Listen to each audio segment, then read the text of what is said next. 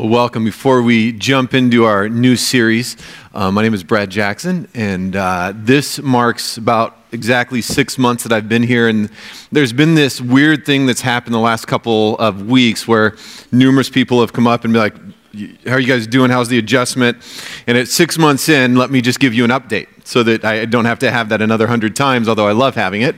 Um, basically, at six months in, you're going to be in two places. One would be, oh no, what did we get ourselves into? Um, and just so you know, I wouldn't be given an update if we were in that camp. the other side is um, in the midst of busyness and challenges and all that is going on, I think Stacy and I will sit back, have sat back and said, we. Um, feel like God is in the middle of this. We are loving it. We are loving this community, you as a community. We are loving Mankato and uh, just feel honored and blessed to see God's hand in it. So that is the update, my friends. And uh, it's good to be around. We are jumping into a series. Often, I think in the church, we. Um, especially in the Protestant church, we will say we don't want to set too many traditions because if you make something a tradition, when you break it, people get mad, right? It's just how it happens in church. You change the color of the carpet after five years, someone's going to get mad. Um, I hope Advent conspiracy becomes a tradition that we do during Advent. That we join in with hundreds, if not thousands, of churches to say, if the story of Jesus is actually true, and if the incarnation speaks the message that it should, then what do we do about it? How do we, as Jesus followers, live in a different way?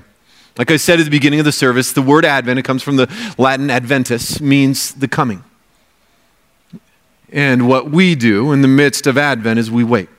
In the first century, they were waiting for the Messiah. They were waiting for an actual deliverer, someone to come and free them from Roman oppression.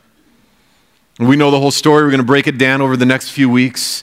And now, 2,000 years later, we wait again. We believe that what Jesus started, started the ball rolling, things are happening, hope and redemption are going on all around us, but we also believe that there's going to be a second coming. That God will return again to make all things right, to restore, Revelation 21, to restore what is broken.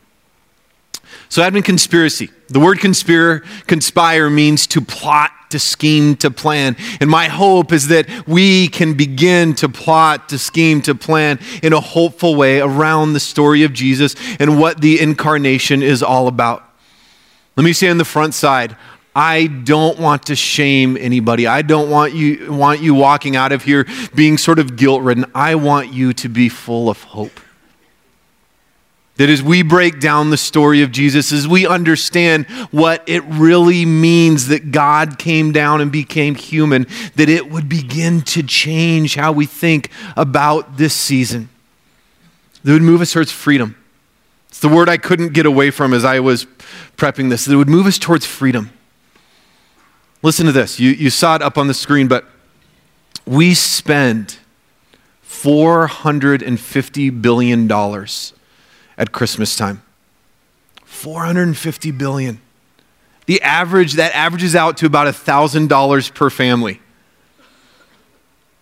I don't know about you. And once again, buying gifts, being together, all that stuff is good. We want to, we want to see it through the lens of Jesus. I don't know about you, but I want to begin to think a little differently about it. Like, what would it look like to give away? What would it look like to see the world around me in a very different way? Shane Claiborne says this he said, Our job is to train up a generation to laugh at the lie that joy has to be purchased. Isn't that good?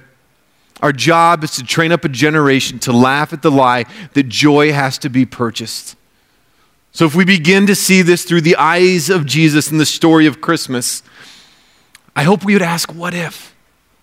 What if that story is actually true? What would it do in my life? What would it do in my family's life? What would it do for our church if we saw the coming of Jesus in a different way?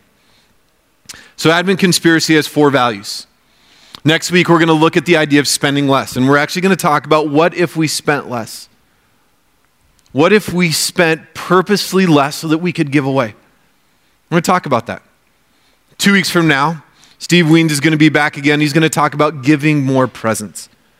Not presents, not more stuff under the tree, but what would it look like because we have a God who came and was fully present, right? What would it look like for us to be fully present relationally in Advent? I'm to join in with a God who's fully present. Then I'm going to look at the idea of loving all. If this story is true, if John 3:16 holds any truth that God loved the world, what would it look like for us to love all? To truly, truly love all. But we have to start with the first value. And the first value of Advent conspiracy that I think is so important is worshiping fully. All those other things, spending less, giving more, loving all, those have to be seen through the idea that we are called to, that this season invites us to worship fully. So here's a definition of worship it means to celebrate the worth of something or someone that is superior to oneself. To celebrate the worth of something or someone that's superior to oneself. We all do it. I mean, take, take the Christian sort of lens out of it. We all worship things, we worship people. When I was about 12, we lived in Bloomington Normal, Illinois. You've probably heard me talk about Bloomington Normal. Had a five year stint where we moved from Colorado, majestic mountains, central Illinois, a lot of corn. A lot of corn. And we moved there, and uh, moved there right at the beginning of Michael Jordan's era, um, sort of in the early 80s. And uh, one of the first years that Michael Jordan was uh, with the Bulls, they did this little summer travel around where he and his coach would travel around to different towns, and they would do this celebrity basketball thing where um, some of the local leaders in the towns would get together and play basketball against Michael Jordan. And uh, they did it in our town at Illinois State University, and it was, you know, I, early on, Michael Jordan quickly became the thing I worshiped. You know, you had the posters. Really, if, if you think about it, it's an intriguing study on what it means to value and esteem something as superior to yourself. So after the game, you could also go up and have Michael Jordan sign something. So we waited in line, and I had a little sister about 10 years younger. Sherry was about one and a half or two at the time, and we're waiting in line to get Michael Jordan. I mean, just to be near in the presence of Michael Jordan. And we get up there, signed something, I sure, but I'm sure, but then he, I, I remember vividly, he kissed Shara's hand. Michael Jordan kissed my little sister's hand. I mean, I, I was like, we are not washing that hand. We may take a family vote and cut it off and just, I mean, Michael Jordan kissed it. To value or esteem something as superior to ourselves. We all do it. And what would it mean as we enter in this season to actually do that with God? See, in the Old Testament, they had this, this idea that you would bow down to nobles and you would bow down to kings. You would bow down to things or people that were superior to you. And pretty quickly, what does God do with his people? He says, You will bow down to nothing other than me because those are false realities that don't give hope, and I want to give life and meaning. If you have Bibles, turn over to Acts chapter 10. We're going to be turning around a little bit this morning mainly in Luke 1. But Acts 10, here's, here's a great story. Cornelius is this Roman guy, he's a sort of a big deal. and he's finding out about Jesus, this new king, this new Messiah, the one who saves. And he's chasing down Peter. Peter is rock star early church. Peter's chasing him down. He wants to find out what's going on. And here's what it says in verse 24 The following day, he arrived in Caesarea. Cornelius was expecting them and had called together his relatives and close friends. He's excited about this. He is going to meet Peter. Peter's going to point him to this Jesus guy. As Peter entered the house, Cornelius met him and fell at his feet in reverence. But Peter made him get up. Stand up, he said. I am only a man myself. The narrative of Scripture is there is one person, there is one entity to which we bow to which we celebrate with awe and reverence as superior to ourselves, and that is God. So, as we jump into Luke, I want to start with an idea. And I believe it with all of my heart. I believe that what we worship, we become. I don't think you're going to become God. I'm not trying to say that, but I think what we worship, we eventually become. So, in this season of Advent, which is often Christmas time, is often sort of poured into the idea of consumerism, we often become that. I remember right before we moved from Philly out here, um, we were around Christmas time, the girls were very young, probably six months and two and a half, and we were making a last minute run to Value City. Has anybody ever been to a Value City? Is I remember it story wise, it was like Walmart on steroids that day. I mean, just crazy busy. It was nighttime, it was dark. We have two little kids. I'm driving around in the minivan looking for a parking place, and I pull up to a close parking place. I'm waiting, I've got it. Life is good. We can get the kids out, we can go buy the things that I'm sure we had to get. I'm sure they were that important. And as the car pulls out and leaves, this other guy zooms in and steals my place.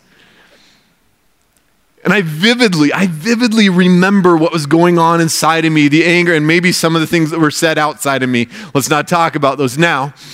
The kids are too young to remember, thank God. But I remember what went on inside of me.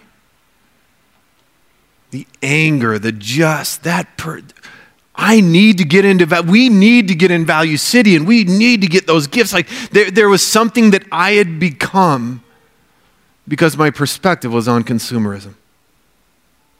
What we worship, we become. What we worship, we become. So let's look at Mary's song Luke chapter 1.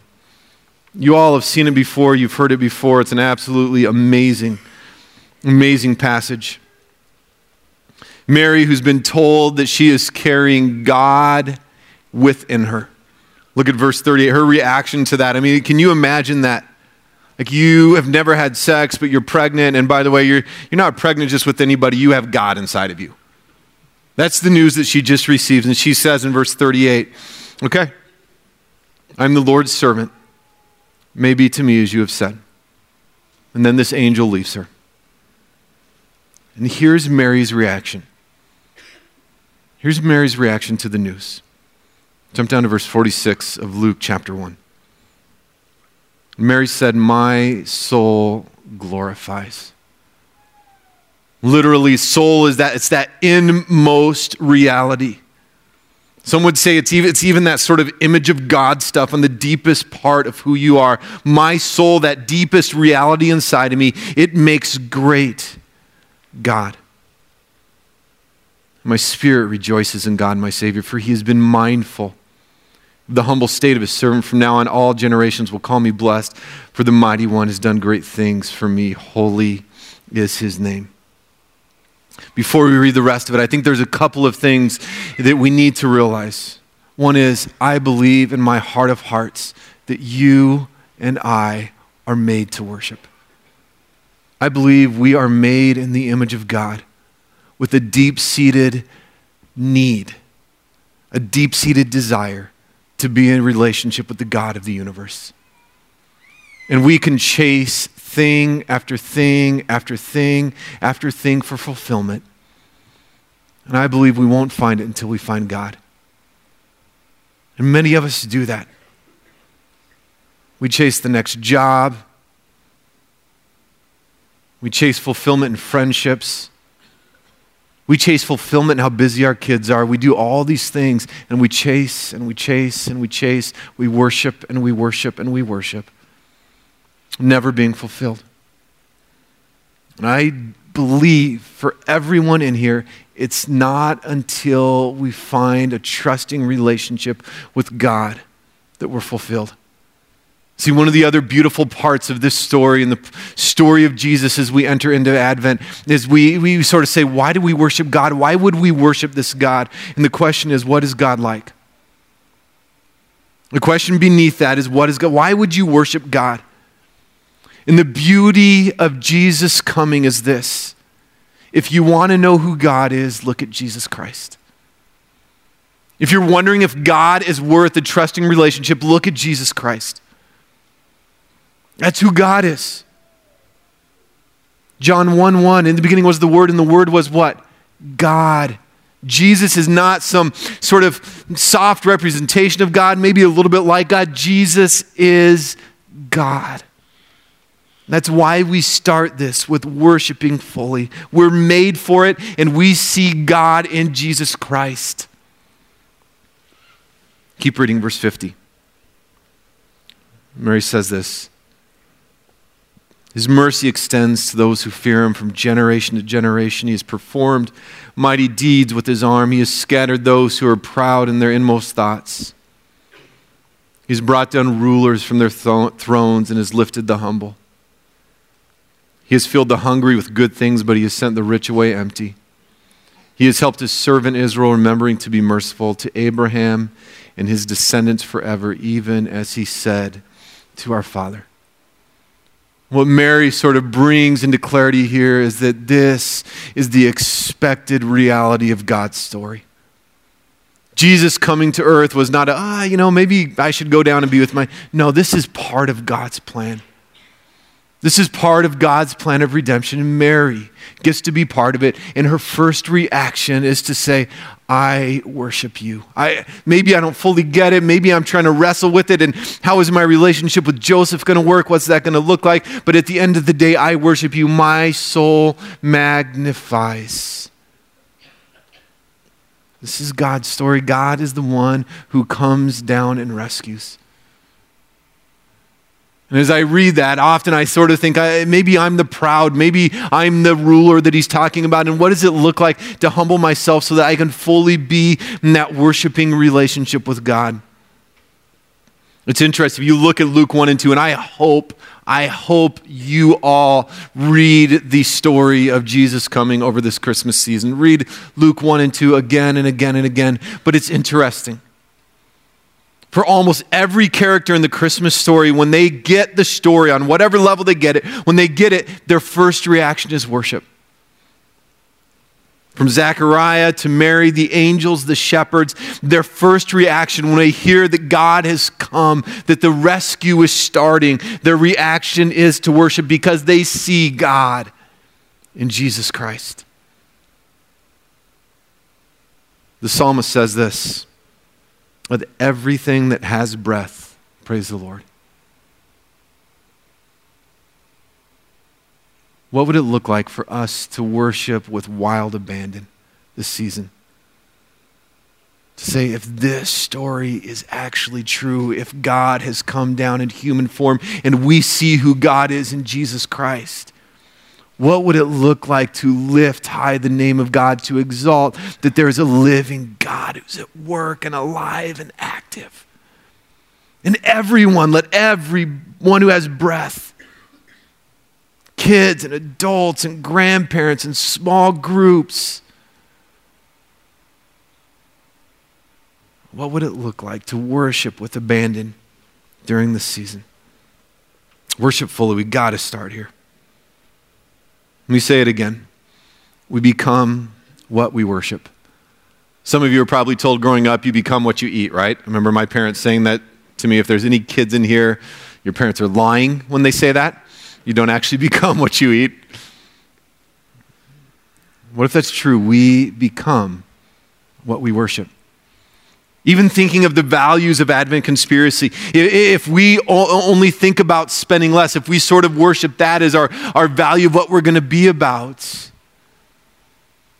then we become prideful people consumed with spending less. And that's not the point of it. If it becomes just about the relational thing, giving more of our presence in this season, and we miss the idea that there is a God who taught us how to be fully present, you won't be able to do it. You'll be in those relationships, struggling, wondering, trying to figure it out. If we try to love all without knowing that there is a God who created everyone in his image, we'll tend to love people that only look a lot like us. It has to start with worshiping fully. So, who or what will you worship this Christmas season? Remember what worship is worship is to celebrate the worth of something or someone that is superior to yourself. Paul put it this way in Philippians, one of the hymns of the early church. He said, Therefore, God exalted him to the highest place and gave him the name that is above every name. And listen to this next line that at the name of Jesus, every knee should bow. Just at the name of Jesus. In heaven and on earth and under the earth, and every tongue acknowledge that Jesus Christ is Lord to the glory of God the Father. Mary got it right. My soul glorifies the Lord, and my spirit rejoices God, my Savior. As we close, I'm going to invite you to do something that's a little different. My hope is never that you come to church and just hear a sermon that you like and makes you feel good. When we open God's Word, our goal is that we become a little bit more like Jesus Christ. That's what Paul said, that he was in birth pains until the church in Corinth was formed into the image of God. And so we want to take what we learn and how we worship out from here. And this morning it's going to be a little different. I want you, as we close, I'm going to ask you to close your eyes. So go ahead and close your eyes. And my hope when we think about worshiping fully is that we can begin to imagine all that God is in Jesus Christ. So I'm going to read Revelation chapter 5, the whole chapter. And as your eyes are closed, ask God to give you the imagination to see his son, to see who God is. Revelation 5. Then I saw in the right hand of him who sat on the throne a scroll with writing on both sides and sealed with seven seals. And I saw a mighty angel proclaiming in a loud voice, Who is worthy to break the seals and open the scroll? But no one in heaven or on earth or under the earth could open the scroll or even look inside it.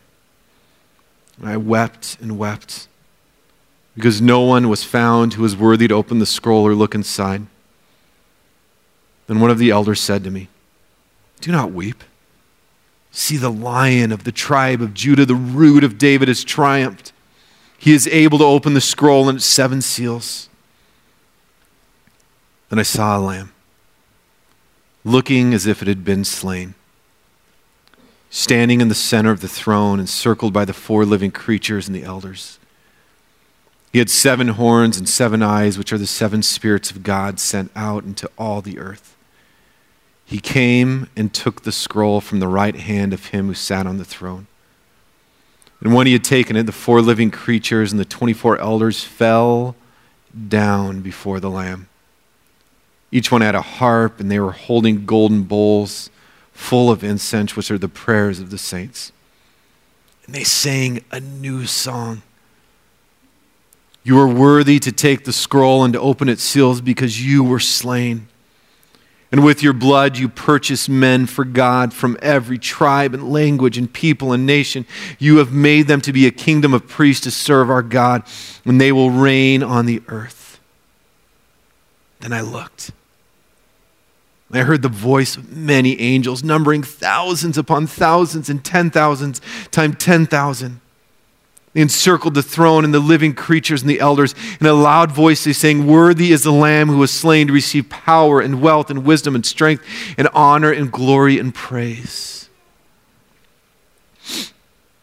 Then I heard every creature in heaven and on earth and under the earth and on the sea and all that is in them, singing to him who sits on the throne and to the Lamb be praise and honor and glory and power forever and ever.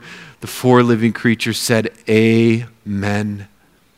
And the elders fell down and worshiped.